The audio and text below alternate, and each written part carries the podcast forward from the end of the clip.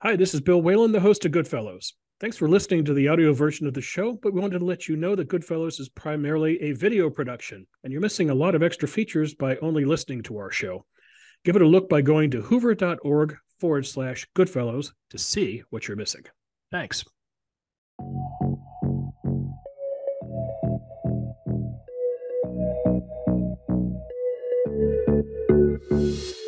It's Tuesday, February 20th, 2024, and welcome back to Goodfellows, a Hoover Institution broadcast examining social, economic, political, and geopolitical concerns. I'm Bill Whalen. I'm a Hoover Distinguished Policy Fellow. I'll be your moderator today, joined as usual by two of my colleagues, the historian Niall Ferguson and the economist John Cochrane. Niall and John are Hoover Senior Fellows. Ordinarily, H.R. McMaster rounds out our conversation, but the good general can't join us today, so we will soldier on, pun intended, without him. Uh, thanks in great part to our wonderful guest today, Dan Senor. Dan is the host of the Call Me Back podcast and author of two terrific books on Israel 2009 Startup Nation and The Genius of Israel, which was published last November. Dan, in a past life, was a senior advisor to Paul Bremer in the U.S. led Coalition Provisional Authority in Baghdad and a Pentagon advisor to the U.S. Central Command in Qatar. Dan, thanks ever so much for joining us today. Great to be with you guys. I'm a longtime listener and fan, first time guest, although I will say several of your hosts have been on my podcast which which means there's one one man left out here, which uh, which I'll I'll make my case to Pr- Professor Cochrane later on to come onto the Call Me Back podcast. But we've had HR and we've had Niall. Yeah, so, so, if we had more if we had more time on the show, I'd ask you. You did a show with Mike Murphy once, Dan, where I think yeah. you mentioned that Niall is one of your most popular guests. I'd like to like to get the background on that, but maybe when you have you back again. So let's go to Niall, who is sitting in Jerusalem right now, having just come out of meetings with high-ranking Israeli officials. Niall, to the extent you can tell us what we discussed, tell us what you learned today. Well, I learned uh, today and, and yesterday uh, that uh, the Israeli Defense Forces are defeating Hamas, and they are probably a couple of months away from completely destroying Hamas, not only as a terrorist force, but as the de facto government of Gaza. And uh, they are very reluctant indeed to heed international calls, including calls from U.S. officials uh, to have a ceasefire before this job is done. Uh, the other thing that I'm very struck by, and this is based not just on conversations with officials, uh, but also conversations with ordinary Israelis from a broad spectrum. I've been doing my my level best to sample opinion right across from the ultra orthodox to the secular left. Ordinary Israelis are are done with two state solutions as a conversation topic. They're done with it and and they feel, uh, however much they they may disagree on certain political issues, they they feel to me very united in regarding this as uh, quite inappropriate thing to discuss in the wake of the horrendous terrorist attacks of October the seventh. Uh, those that feeling is very striking to me. I found uh, greater national unity here than than I think I was anticipating. I know Dan that you've been here recently too. I'd be interested to compare compare notes, but that those are my two impressions. The, the government is not about to stop this uh, war against Hamas, uh, regardless of what is said to them uh, internationally. And people are broadly speaking behind this effort and very uninterested in talk of a two-state solution. Yeah, let's go to Dan. You you did a Call Me Back episode recently with your sister Dan that was just heart wrenching, and her talking about uh, the climate in Israel. Compare it to uh, what you experienced, what Niall just said. Yeah, I, I had the same impression that Niall has. I when I was there, I was meeting with a range of officials of officials both in and outside the government. And even within the coalition government, there's a range of views, obviously, because many of the members of the government, including members of the war cabinet, are bitter political enemies. You know, Netanyahu and Gantz basically hate each other personally. Uh, Gadi Eisenkot, who's a part of uh, Gantz's party, which is and he's in the war cabinet, cabinet also has been very public in his criticism of Netanyahu. And yet, on the issues that Niall just spoke about, there's more or less unity. I went there in these meetings I had in Israel looking for daylight. And if you follow the press over here in the West, you you're going there expecting there to be a lot of daylight, and there's virtually none. So take, for example, the issue of the two-state solution and this effort by the U.S. and the UN and some Arab capitals and the EU to try to push forward a very quick uh, declaration or recognition of a Palestinian state. The Israeli cabinet put out a statement on Sunday during their cabinet meeting that every member of the cabinet signed off on, including Gantz, including Eisenkot, that basically said, no way, we are not starting this process. with a declaration of a Palestinian state. We are not going to make, they didn't use these words, these are my words, but we're not going to make October 7th Palestinian Independence Day. And that position is held across the board. And then you think about the political constituencies that could be for a Palestinian state in Israel, which did once exist and was very vibrant. A lot of it was was um, wiped out figuratively figuratively uh, during the second intifada so meaning the left in israel was dramatically weakened during the second intifada in the early 2000s when there were 140 suicide bombings over you know over a thousand israelis slaughtered and this was after Ehud Barak had went to Camp David and basically offered Yasser Arafat everything, right? He offered a Palestinian state. He offered East Jerusalem as the capital. I mean, he was willing to deal with every issue. And Arafat walked out and Israel got the second intifada. So that wiped out a lot of the left's, you know, the, the political support for a two-state solution. And now what was left within the Israeli political left in the last few years was largely populated in southern Israel in those kibbutzim. That is where the peace activists lived and were organizing and were working on coexistence with the Palestinian Gazans. And those are the people who are sitting in tunnels today being held hostage. Those kibbutzim were the ones that were raided. In 2014, which was the last time there was a major Israel Gaza war with a serious ground troop presence, lasted about 50 days. It was those those Israelis in the south that led the protest movement inside Israel calling on the Israeli government to stop the war because they wanted peaceful coexistence with the Palestinians in Gaza. And those are the Israelis that were slaughtered on October 7th and their communities were destroyed and many of them are are being held hostage today. So like there's no there's nobody in, in Israel right now. Nobody really like on on on any of the fringes nowhere can you find people that are arguing that that this is the moment to declare a Palestinian state. Can I ask you guys, um, and what about in Washington? It's hard for me to understand what our, our leaders are after here. When they say two-state solution, I would think the first part of the two-state solution is, oh, you guys who want your state, you have to recognize Israel's right to exist as a Jewish state within uh, given borders and, and to be peaceful about that. That has to be institutional, encoded in an irrevocable way.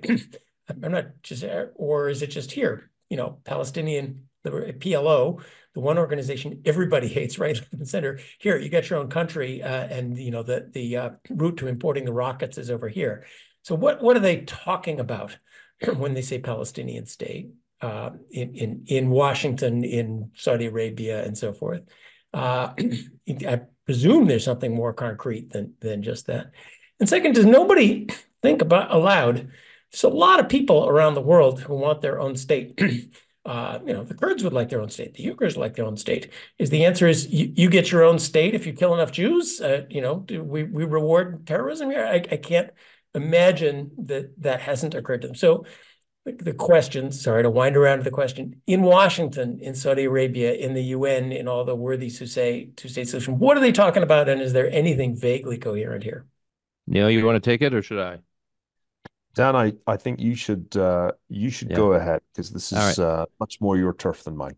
So, I don't think they really know um, what they mean when they say Palestinian state. Uh, I think different parties here have different views in mind. I think and different agendas. I think the Biden administration has a domestic political concern, which is they need to get images of chaos in Gaza off the front page of the press and off of TikTok, and they need to be shown in their mind. This is their view. I'm, I'm not. I'm not saying I agree with them, but in their view, the people around Biden need to bring down the temperature on the Palestinian issue and on the Hamas war issue inside the United States heading into 2024 because they're concerned about the risk or they're concerned about the, shall we say, deflated enthusiasm among the progressive base. And somehow this issue has become representative to them of an issue that they need to bring to deal with in order to to deal with the lack of enthusiasm among the progressive base as Biden head, heads into a reelection. I we can get into that. I'm I'm I think they are overthinking it. Uh, I'm skeptical that them dealing with the Israel Gaza issue is going to deal with their progressive base enthusiasm problem. But be that as it may, there's enough people around Biden saying that. And there are enough players in Arab capitals who they want two things, John. They want Hamas destroyed. like everybody I speak to in the Arab world, really, like they all want Hamas gone.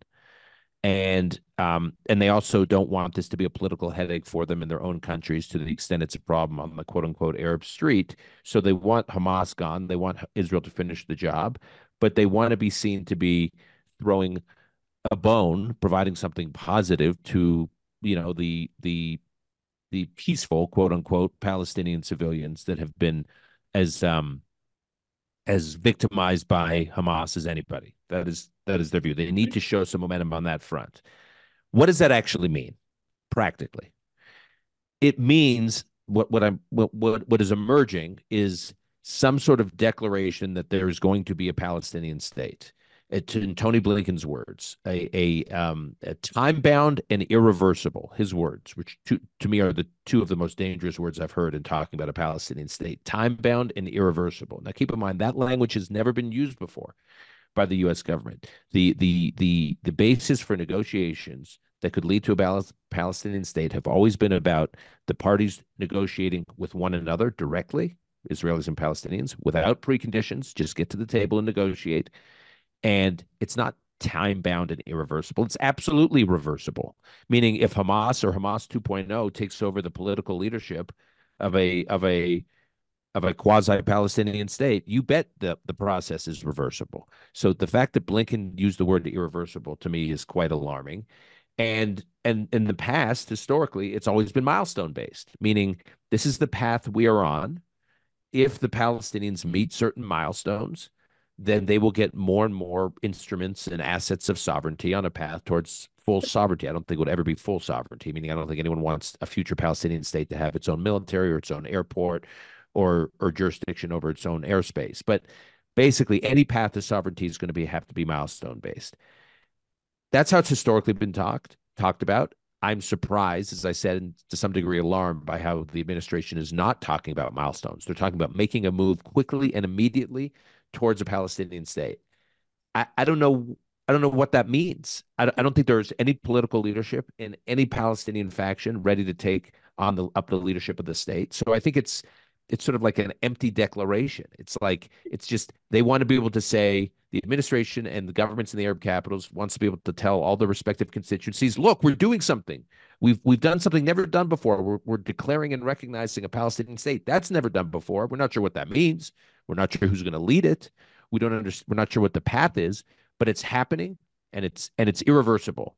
You know, the the the spaceship has has taken off. They want it. They want they want that message. And again, to my earlier point, John, I I just think first of all, I don't think that's what Hamas wants, so we can get into that. But I just think the message to the Palestinian people and to the broader Arab world is a very dangerous message to say we, the, the West has never recognized a Palestinian state ever.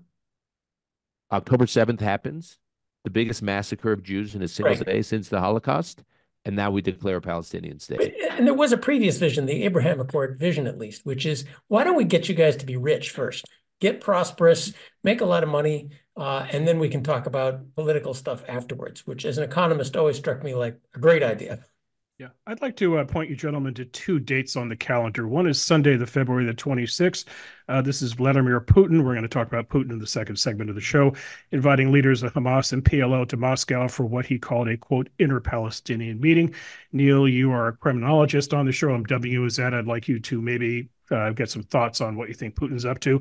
Then, Dan, I'd like you to weigh in on Rafah. We had um, uh, Netanyahu the other day saying that uh, Israel will assault that city. This is the southernmost city in Gaza. It's a population of about a million and a half people, which is about the size of Philadelphia. Anyway, Netanyahu has said that if the hostages aren't freed by uh, the first day of uh, Ramadan, which is Sunday, March the 10th, Israel's going in. So, Niall, why don't you uh, give some thoughts on Putin, and then Dan Rafah. And Rafah, is it really Dan? I've seen the phrase key flashpoint. Is it really a key flashpoint? This word, Niall, Niall, you go first. Well, I before I came to Jerusalem, I was at the Munich Security Conference, uh, which should really be renamed the Munich Insecurity Conference, in which Europeans couldn't decide what they were more worried about. Was it Vladimir Putin gaining ground in Ukraine, or was it Donald Trump gaining ground in U.S. opinion polls? But worried they were.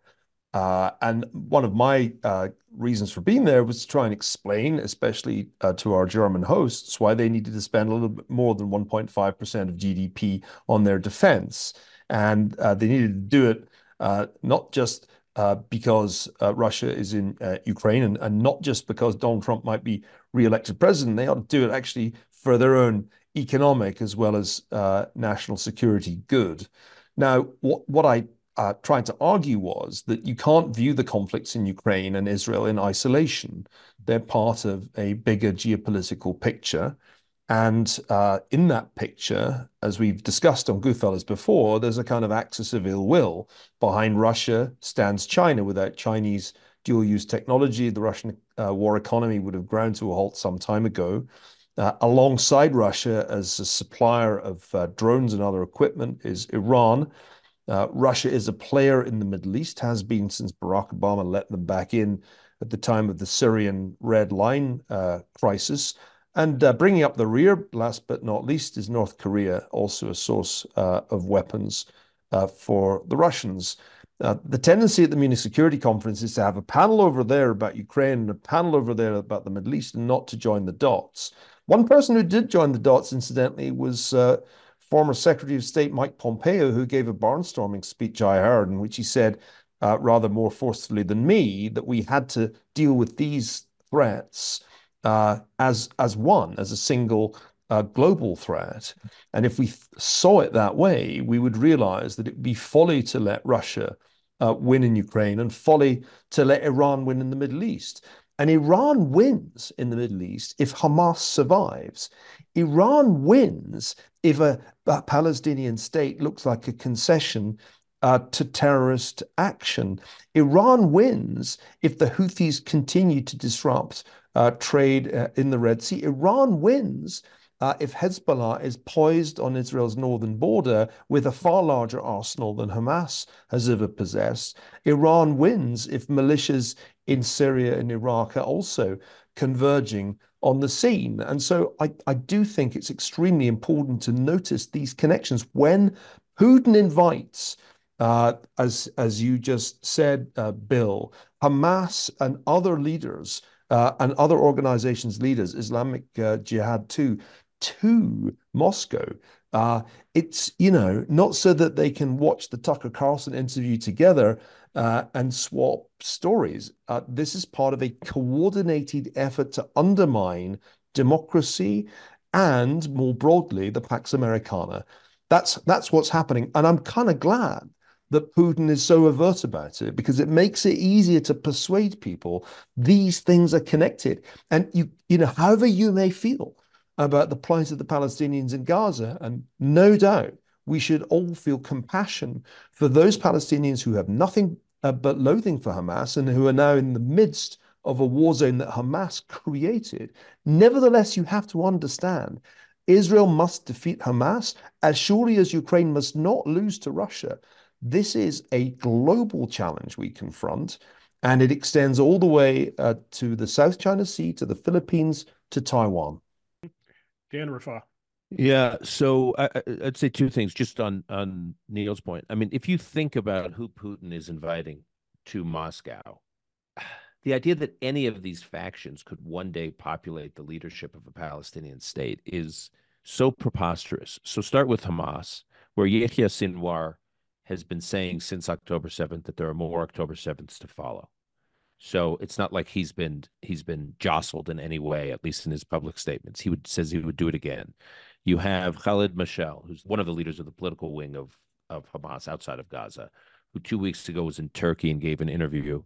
And he was asked about a two state solution. And he said there's no two state solution. He says there's a one state solution, meaning the Palestinians, Hamas will be in charge of the one state. And that one state, to quote Khalid Mashal, was from Rosh Nikra up in Israel's north all the way to to Eilat in the south and of course from the river to the sea. So we want to be clear, he wasn't just talking about the river to the sea, he was also talking from north to south, one state solution. So that's Hamas. Then you have the Palestinian Authority. Obviously, Palestinian Islamic Jihad is another version of Hamas. So same same version. Then you have uh, uh, Mahmoud Abbas, the Palestinian Authority in, in the West Bank and Ramallah, which has yet, by the way, yet to condemn what happened October 7th. Repeatedly, repeatedly cajoled, and and consulted and uh, and has refused to condemn October 7th. Uh, the Palestinian Authority, which still has in place its policies to monetarily reward anyone who any Palestinian who attempts Palestinian violence, terrorist violence against Jews. They name still name streets out of terrorists. They still provide monetary reward to families of terrorists who die in service of jihad of slaughtering Jews. This is the look at the textbooks in the schools in the West Bank. They're full of indoctrination uh, of, Jew, of Jew hatred. So so there's no sign that the by the way, when I speak to officials in Gulf countries and Sunni Gulf countries, they also say that that Mahmoud Abbas and the Palestinian Authority is hopeless. There's no way that they could be the leaders of a of a future joint Palestinian state. So who are these factions? I have yet to hear of a single player being invited to Moscow that is actually a real reformer that is willing to do the kinds of things that Niall's talking about in representing those Palestinian civilians that want some normalcy. And so I I do think in that sense it's clarifying.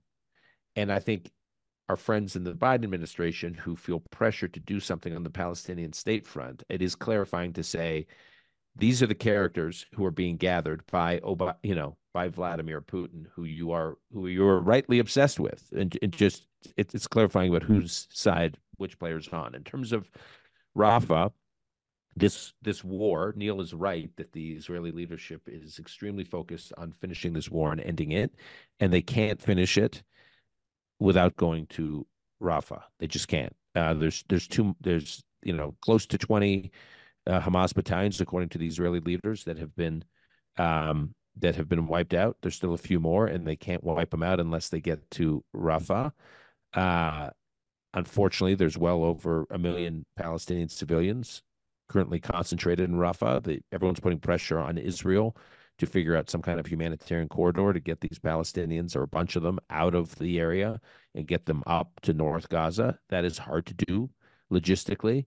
Uh, Israel's trying to do it. The risk, obviously, when you do that, is a lot of bad actors will get out of Rafah and get up to the north. So, how Israel does this in a way that doesn't have bad, you know, Hamas remnants of Hamas sneaking up and getting safe haven up in the north, in the northeast of Gaza, back on Israel's, back on uh, Gaza's border with uh, Israel is is difficult. So, I think this Rafah situation is um, is is going to be ugly, and it is necessary. And exactly what Niall said, the Israeli leadership that keeps saying we we are going into Rafah is important not only because they probably do have to go into Rafah, but it's also sending a message.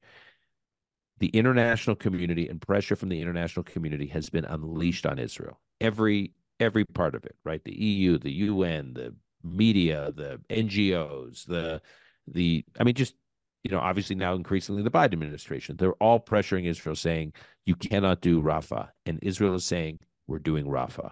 And I think that sends a very important message to Sinwar and the people around him like, wow, we believed we could catalyze a massive international response after October 7th that would put pressure on Israel to show some restraint. We knew they'd have to respond in some way, but to have to show some restraint. And this and the Israeli leadership saying, no, we're going, we're even going if we have to go in Ramadan, is sending a message that you you're unleashing everything on us, right? You're sending genocide cases to the ICJ. You're, I mean, you're you're throwing everything at us, and we're still going. That is a very important message, not only to the Hamas leadership, it's also an important message to all those regional actors that Niall talked about. And I'll and I just want to say, early on in this war, there was a big debate about whether Israel should move quickly to negotiations for the hostages.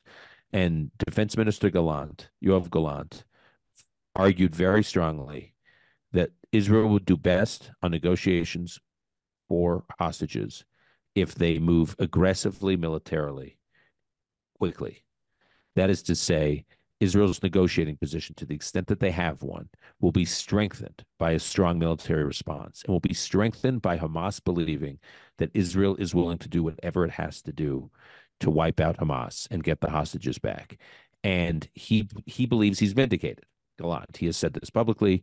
He believes that the deal that he got in the first round, which most on the Israeli side believe on that first round of hostages released was a good deal for Israel was made possible because Israel moved so aggressively on the military front and convincing the people around Sinwar that Israel was willing to move aggressively. And I think that the, the, the, the statements you're hearing them articulate on Rafah are of that same strategy.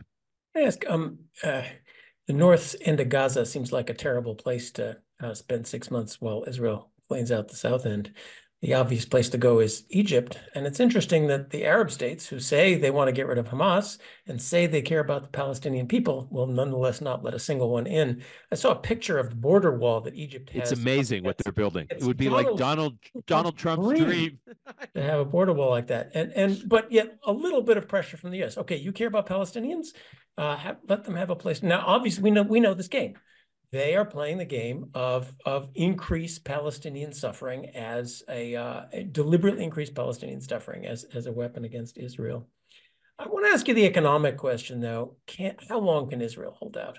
Um, you know, there, there's if this goes, this will go on for months more. You got uh, every country in the world, including the U.S., now giving up on them.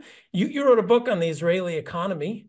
Um, prosecuting war is there's more and more sanctions, more and more, you know, whatever comes from the uh, from the rest of the world, and perhaps a second front. It's going to be hard for Israel. Uh, how how do they do it? So, just on your first point, uh, it is true that Egypt, and I agree with you, John. I think I'm amazed that there has not been more focus on the lengths Egypt is going to prevent any suffering Gazans into their country. The reason they're doing it is not only because they want to prolong the suffering, but I think the more the, the more uh, paramount, the paramount, the overriding motivation is they don't want these people in their country. Oh. That's what it's about. They don't want. I mean, I spoke to I spoke to an American official who was involved with getting out American Palestinians, so American citizens who are Palestinian that live in Gaza. And when the war began, October 7th, the U.S. government was focused. This got less attention, but the American government was focused on getting out these American citizens who were living in Gaza.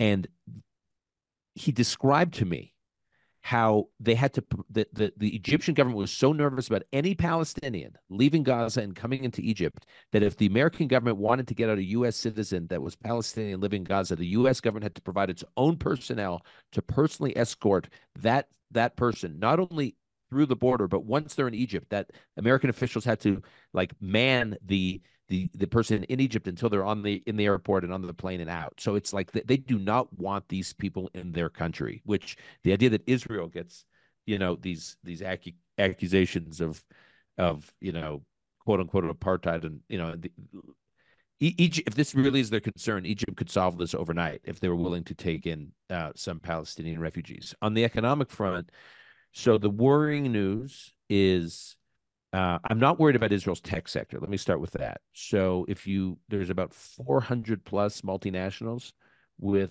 major operations in Israel, and it's all the big companies, you know, Google, Meta, you know, Intel. I mean, Apple, and then and also a lot of non-tech companies like Procter and Gamble and the major auto companies. They all 400 plus major multinational companies have, you know, very expansive operations in Israel.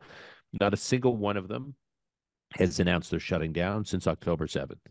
Uh, so I, I, I think that speaks to the deep tech and the deep innovation that their R&D centers in Israel are doing, and you don't just like unplug that quickly. So the good news is uh, they're staying. They seem to be sticking it out, and some of them made very strong statements about why they're sticking it out.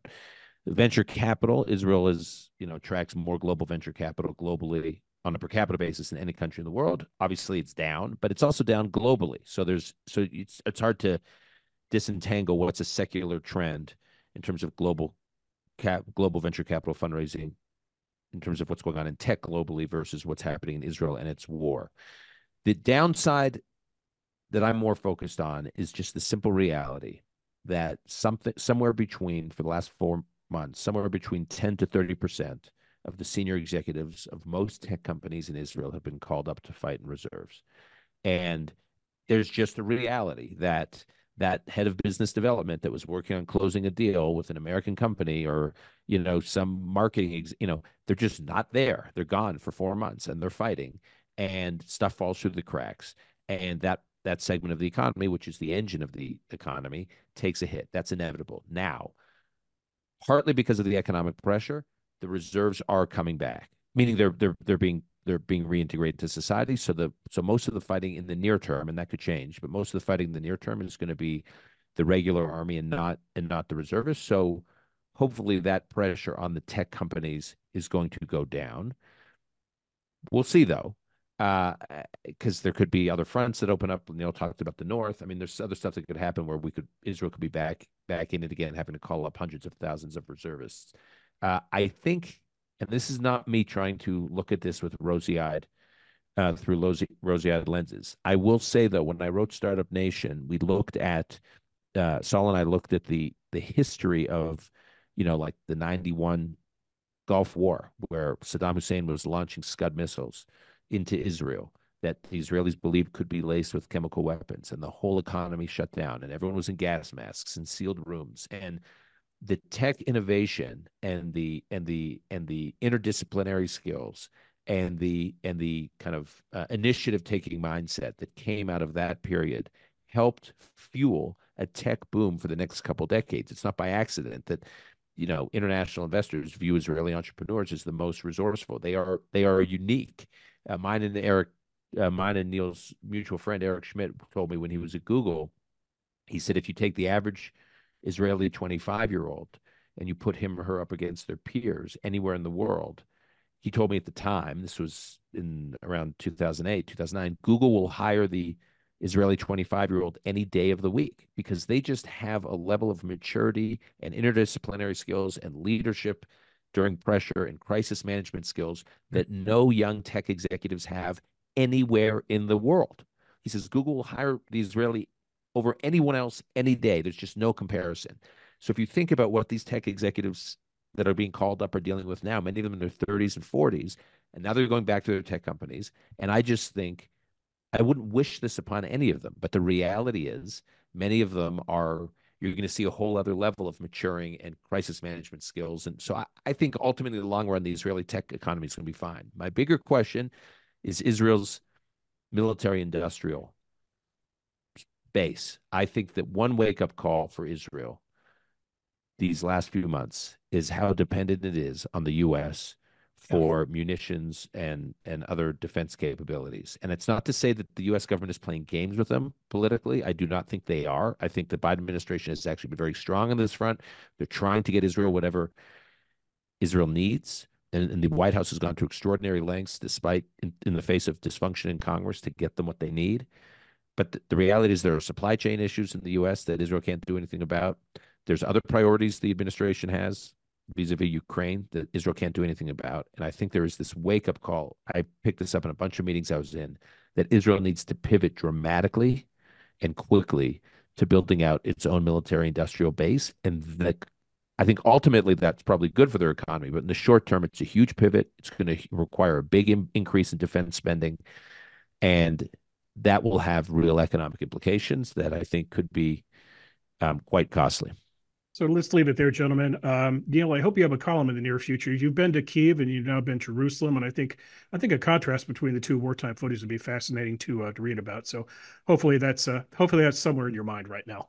That is that is actually what I woke up at four in the morning thinking about, Bill. That is exactly the contrast that I'm going to write about for my uh, column on Sunday. Uh, it's it's a fascinating one. I'll tell you one thing just to sign off on this topic.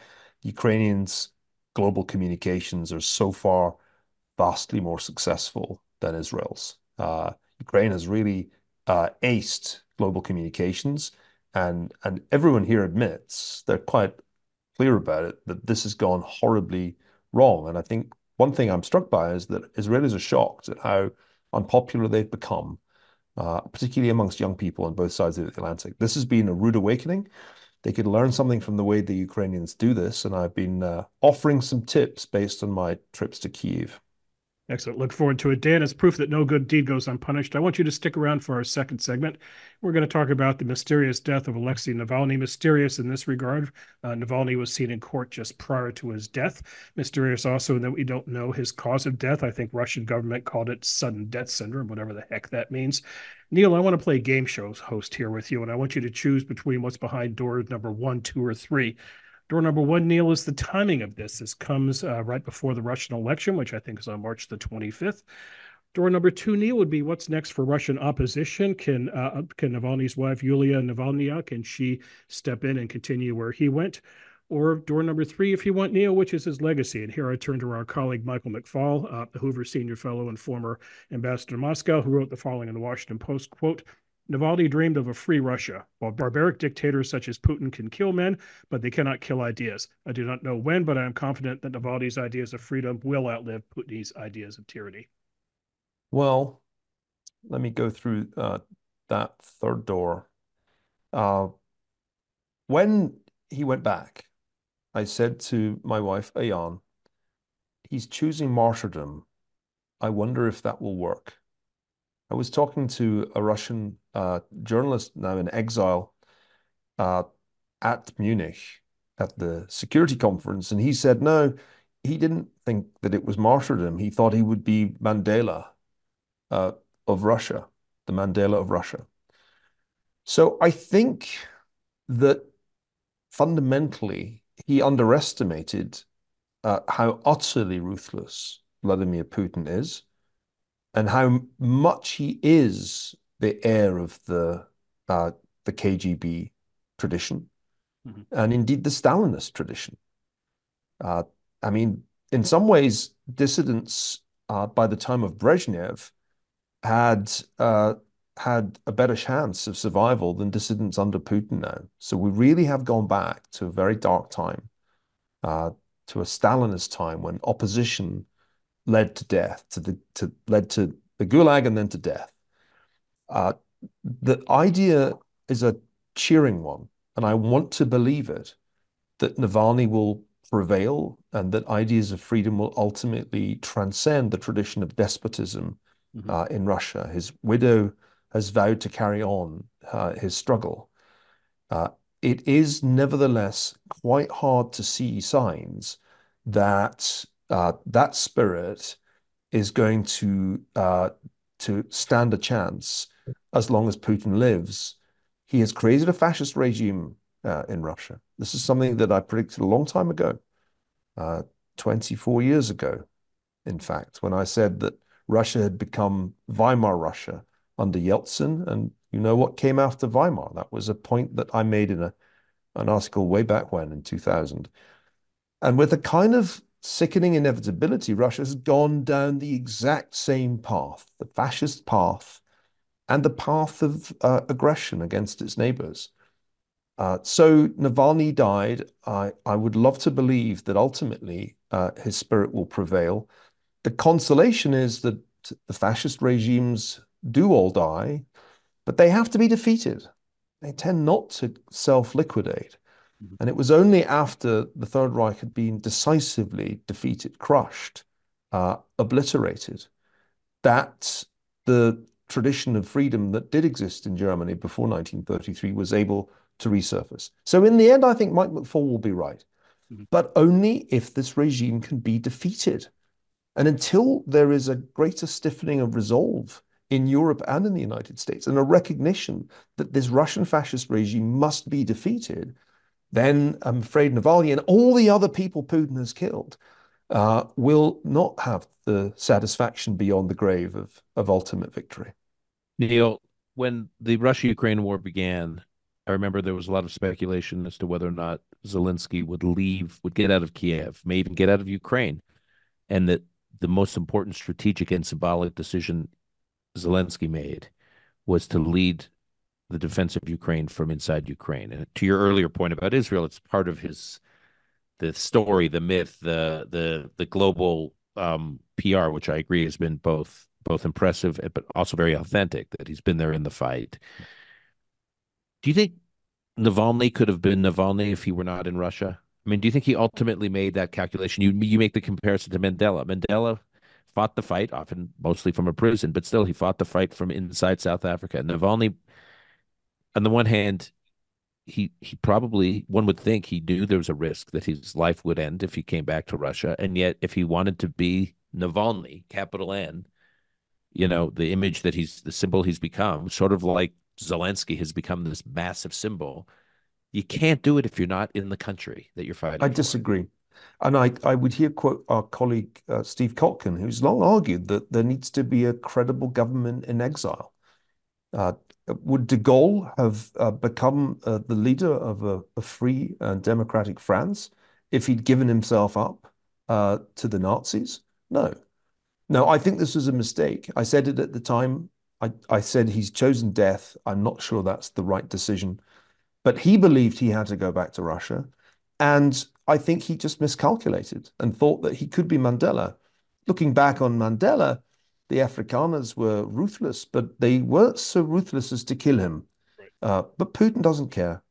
Like a truly uh, evil and fascist dictator, he is prepared not only to invite the leaders of Hamas, the, per the perpetrators of October the 7th, to Moscow publicly. Not only is he prepared to do that, he's prepared to murder the principal leader of the opposition uh, in, and he tried to, to murder him before when he was abroad. So this is what we are up against in in Putin, uh, and and it is a it is a, a shocking and and dismaying reality that now the Russian opposition, now the people, the many Russians I know who yearn for a democratic Russia, they don't have a leader. He's dead.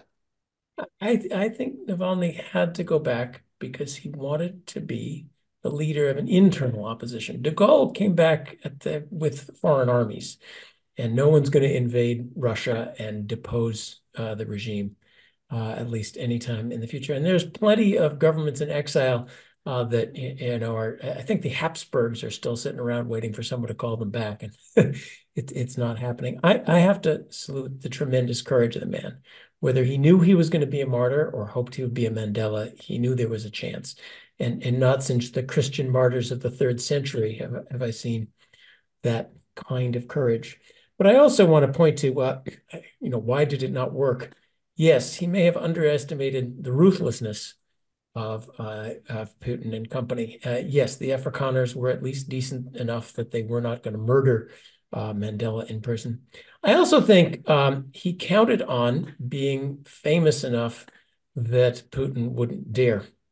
And uh, thanks to Scott, who looked up the quote for us, in uh, 2021, uh, Biden warned of devastating consequences for Russia if Navalny were killed in prison. One more line in the sand. I think there was a feeling that if you're important enough, Russia wouldn't dare because the rest of the world would do something awful enough to it about Russia. I think this is another sign of, of deterrence being gone. Uh, I wonder what devastating consequences the Biden administration has in mind. Um, maybe, God forbid, allow the Ukrainians to win their war or something of the sort. But it's clear Putin knew he could get away with it. And, and there is an element of our deterrence, of the sense that there are limits you can't go beyond, even if you're Putin, even if uh, you're a dictator, that, that that sense is gone. We have just a couple of minutes left here. I'd like to get uh, the panel's thoughts on Tucker Carlson's sit down with Putin. This was eight days before Navalny's death, a two hour interview in which Putin just basically rambled on and on, uh, interminable history lessons, uh, then later trolled Carlson by saying he thought he'd get asked tougher questions. And then Tucker uh, saying something afterwards he'd like to take back, where he said that basically the quote was, quote, every leader kills people, leadership requires killing people. Dan, this is somebody in the podcast space with here. What, what are your thoughts on what uh, Tucker's trip to Moscow tells us? It was embarrassing. Uh, it, um, I mean, I, I, look, I don't want to. Don't want to pile Tucker, on. Yeah, Tucker's doing what Tucker's doing. I don't, I don't quite get what he's doing. It's uh, t- so at leaving Tucker aside, I, to the extent what he's up to is is emblematic of something broader going on on the right or on elements of the right. That's what worries me in the United States. Um, there's uh, now I, I will say Trump has said a lot of things about Russia and Putin that we don't like. He still has not come out, and I'm not I'm not trying to bait him here, uh, as I know he's a loyal listener of the Goodfellows podcast. But uh, Trump has still not come out against aid to Ukraine. So there are a lot of people from Tucker Carlson to J.D. Vance to Josh Hawley and Rand Paul and Mike Lee in the Senate who are against aid to Ukraine. And I can't figure out if they are like the vanguard of something or they are like out on a ledge and they're going to be embarrassed because if Trump gets elected president, he will provide aid to Ukraine. He has not come out against it. So I, I I've been going back and forth trying to figure out is the Tucker kind of JD Vance crowd representative of something really big going on that we should be worried about? or is it actually just a lot of noise and the press likes to cover what they're saying and doing disproportionately? Uh, and in, in fact, is ultimately not that relevant. And the bipartisan consensus on on defending countries like helping to defend countries like Ukraine against threats from Russia will endure. Um, again, I swing back and forth. I'm I'm obviously hopeful it's the it's the latter, but um, but you know, I'm I'm at the edge of my seat. John, quickly your thoughts. I think um, we have to try to understand people. So why are people on this kind of fringe of the right uh, ready to throw in the towel? Well, they might have lost a cousin in Iraq and are wondering why. They might have lost a brother or sister in Afghanistan, which we lost that. It took us 20 years to lose that war. They ask why. Uh, Ukraine, we're kind of ready to give up the fight after after two years, and, and they go, hmm.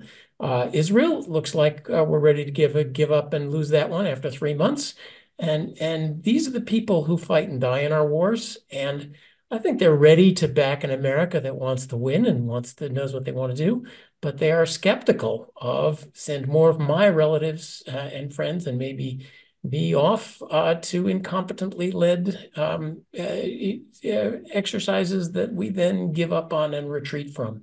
I, I, obviously, you know, I'm I'm a big hawk, and I've been our Ukraine hawk all along, if that's possible, and, and I think Israel needs to absolutely win this war. But um, and I don't think it's expressed well, and I don't want to encourage Tucker Carlson and then then this this Putin adoration. But I, I think we can under we should understand why the people who fight and die for these wars are wondering: Are the people in charge competent at what they're doing? Niall, you get the last word. I am beyond disappointed in what Tucker Carlson has become because four years ago he was an impressive and effective broadcaster uh, whose monologues I used to enjoy. I mean, Tucker, I don't know if you listen to this, but you have a chance to uh, admit that you made a terrible mistake by going to Moscow. That you were made use of uh, by a fascist dictator. Uh, you don't want to be the Walter Duranty of this story. You don't want to be uh, the the useful idiot uh, of American journalism who fell for a dictatorship. So, you know, my advice is own it. You you made a huge blunder, and you need to admit it and recognize that you have been used by a fascist regime, and the fact that Navalny was killed just after you had uh, been made a fool of in that interview, where Putin filibustered, made stuff up that you didn't know enough Russian history to correct. Right. All of this has all but destroyed your reputation. And the only possible solution is a full and frank apology and an admission that you screwed up. All right, gentlemen, on to the lightning round. Lightning We begin with a question from one of our viewers, John in Australia. He writes the following quote, Republicans are trading U.S. credibility at home and abroad for short term political gain at the cost of U.S. hegemony. When the invasion of Ukraine began, I recall the U.S. heroically proclaiming they were backing the Ukrainians until the end. Given what is happening now with the Republican Party's continued blocking of Ukraine aid, and why should a country like Korea, Japan, Australia, or Taiwan trust the USA with future commitments? Dan, why don't you take it? Yeah, I I I agree. I I think the combination of of us looking like it looking like Ukraine is if they're not losing, they're not winning the war, and the impression that the U.S. is backing off to some degree from the, from Israel. Now, I, my only caveat is we're 130 plus days into this, and the U.S. is still standing with Israel. Uh, previous wars, 2006 Lebanon war, it was 34 days before the Bush administration told uh, Israel it's over, stop. Uh, 2014 Gaza war that I mentioned earlier was about 50 days. If you would have told me four months, four plus five months into this, the Biden administration may have concerns, may be flashing a yellow light, but is not flashing a red light, I would have been shocked. And so here we are. So I think, you know, on balance, we're doing fine with regard to Israel. I have concerns, but if it looks like we're getting shaky on Israel and if it looks like we're failing on Ukraine, I think there's going to be more and more bad actors around the world that are going to continue to test us, and um, it it worries the hell out of me. John, you know, what is the chance the U.S. would actually go and fight for Ukraine? We're we're not even, you know, we're talking about providing some aid to Ukraine, not actually us fighting there.